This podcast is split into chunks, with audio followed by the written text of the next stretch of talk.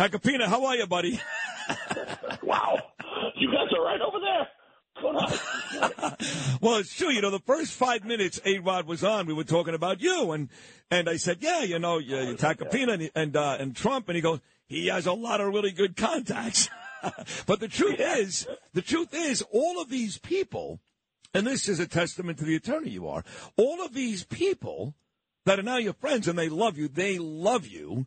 At some point, the relationship started because you defended them, right? Well, yeah, exactly. But Sid, that's how I think I become effective as a lawyer.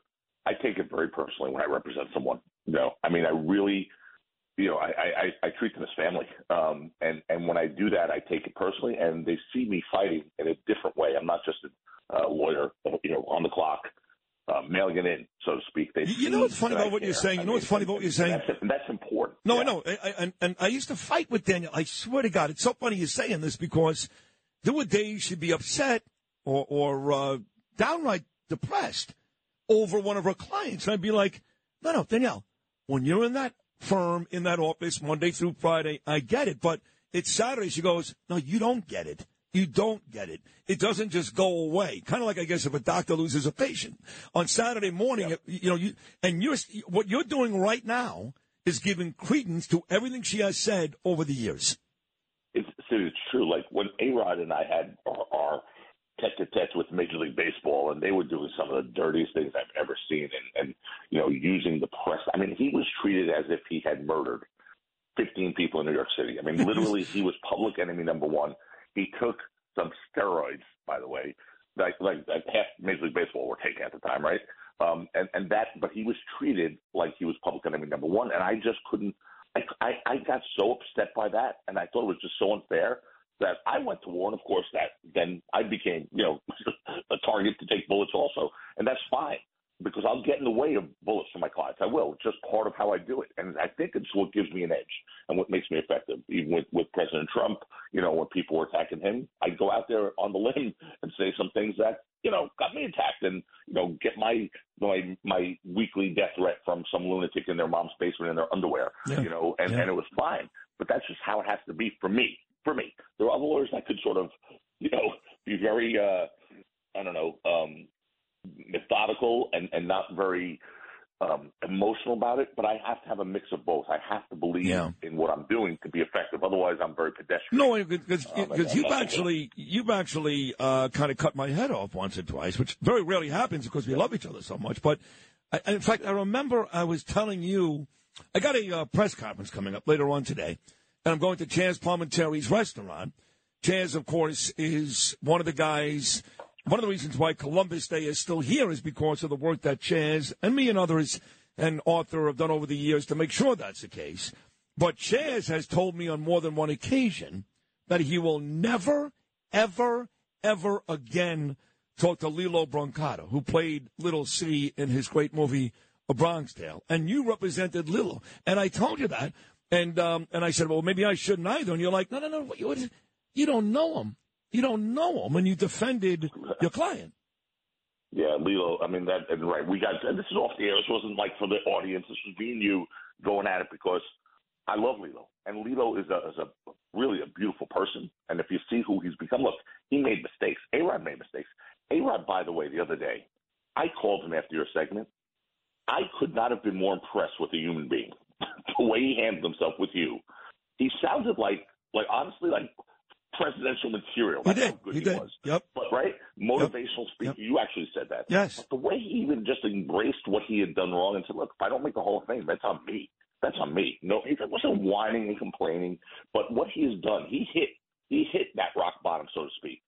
And he's, you know, risen like the phoenix. I mean, and that's what Lilo did. Lilo went through this horrible thing where he, you know, had a real difficult time with narcotics and was addicted and it's a disease and couldn't control himself. Fortunately, I was able to get him out of a life sentence of a murder case when he was acquitted in that in that horrific, horrific incident. Um, but but but he wasn't responsible, by the way. But you know, he then had to put his life back together, and he's done a spectacular job. Yeah, I mean, so, you know what? Yeah. I, I don't agree with those who say I'll never talk to him again. Okay, you can be disappointed, But look what he's doing to try and make amends to be to be better. And he, Lilo yeah. is a great example. I agree with that. I, I, I have to tell you, I agree with that. Um, and others, you know, along the way. Did. Me too. Yeah, me too. Sure. You, you become honestly. I could not be more proud of anyone. than I am of you. You've become seriously the pinnacle of New York radio. The police commissioner and I were talking about this. Eddie and I were talking about this the other day. He was on your show. He called me. We talked and said, he said, I cannot believe how many people called me because I was on Sid's show. Look at wow. you now, and, and, and look where you were. You know when you hit that rock bottom. We've all been there, but you, the way you've overcome it, and said you're legitimately, legitimately one of the most influential voices in this city now, and that's you know it says a lot. That's not easy. This is oh. New York City. This isn't uh, you know some little middle America village here. This is New York City, and and what you've done here is phenomenal. So oh, these you. these these stories where people, you know, are great. They deal with tough times, they have problems, but then they're able to pull themselves out of it. That's the true character of an individual. That's when you mark someone as a winner. Not, you know, it's it's easy to criticize people when they have tough times and then when they fall, but you know, um, it, it, it's really to me, it's it's it's the man who who sort of stumbles and then is able to get back up and do it again and and recreate themselves. That's the one you know who who shows really what great triumph is and what really a great person is. And and so you know you're in that in that mold for sure. Oh, thank you, Lilo, Alex, and it's amazing. It really is. Well, thank you. thank you for saying all that. I don't know if I deserve all that, but coming from you, it means an awful lot because I love you and and uh, you are uh, you talk about big voices in New York and big uh, big guys in New York, and you are certainly at the very very very top of your field. So thank you for those kind words. By the way, it was funny that uh, the police commissioner Eddie and uh, Rod they're both on the same hour. It was Hispanic Heritage Day, and they're both examples of great Latino men. We've gone on to do some uh, some amazing things. Now you did, and thank you again, Joe. You did mention Donald Trump. Uh, he was here three days this week. Letitia James, unbelievably, has found a way to make herself the victim. I'm not going to get bullied. The Donald Trump show is over. And then she had the balls to say it's nothing personal. Well, my friend Greg Kelly did a very good job yesterday of playing about three straight minutes of uh, Letitia James in the streets, basically saying, go kill Trump. Basically. I mean, she fell just short of that, but just short of that. These three days, I mean, Joseph, come on, man. It's a joke. I mean, it's a joke. What she, it, it, people are just look. If if you could do something to Trump, if you could go against Trump, you become a hero in, in people, certain people's eyes.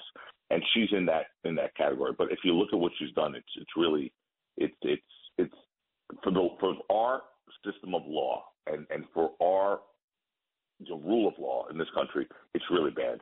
I mean, what what Greg Kelly did, and, and I didn't see it, but I heard about it was that, you know, citing clips where before she was ever elected, she said she was going to get Trump. I then say, pause for a second, let that swivel around your head for a second. Think of what you just said. Before she was an elected official, before she had access to evidence by way of subpoena, she already knew she was going to get Trump. How do you know that before you look at the evidence? And so it was. It was. Here's the here's the conclusion first. Now let's go find the evidence to back it in. And at the end of the day, look, there are the person has a lot of cases to deal with, obviously, right? And he's got some some some tough battles ahead. Um, but but this case, this case is is is one that really is never ever should have been brought. It's so I don't even think the judge really understands the ramifications of his rulings or the factual statements he's making and how off they are. Uh, look, forget about you know whose valuations there's one thing I have to say. The front page of every assessment that was put in, every appraisal to Deutsche Bank, the lender, who, by the way, made a ton of money in this and never felt aggrieved and never complained, um, it, it said, This is our real estate appraisal. This is not an audited financial. Please do your own. And then they did their own with Cushman Wakefield, and they matched the appraisals of, of the Trump organization. So I just, I just have to say, mm-hmm. at that point right there, the case should we shouldn't be talking about a case. Right. But, but you know, unfortunately, sometimes justice is blind when it comes to wanting to get um, individuals, and certainly President Trump falls in that category right now. Uh, justice is personal in this case. This is Greg Kelly for Priority Gold. What does it mean to be America's precious metals dealer? It means that you're in touch with the hearts and minds of those who love this country, value our freedom, and want to protect the future. Priority Gold is that precious metals dealer. They've helped thousands of Americans back their retirement with solid gold and silver. Call Priority Gold at 888-506-6439. Receive free shipping, free storage, a free investment guide, and one of the best purchase experiences in the industry. Call now or go to prioritygold.com.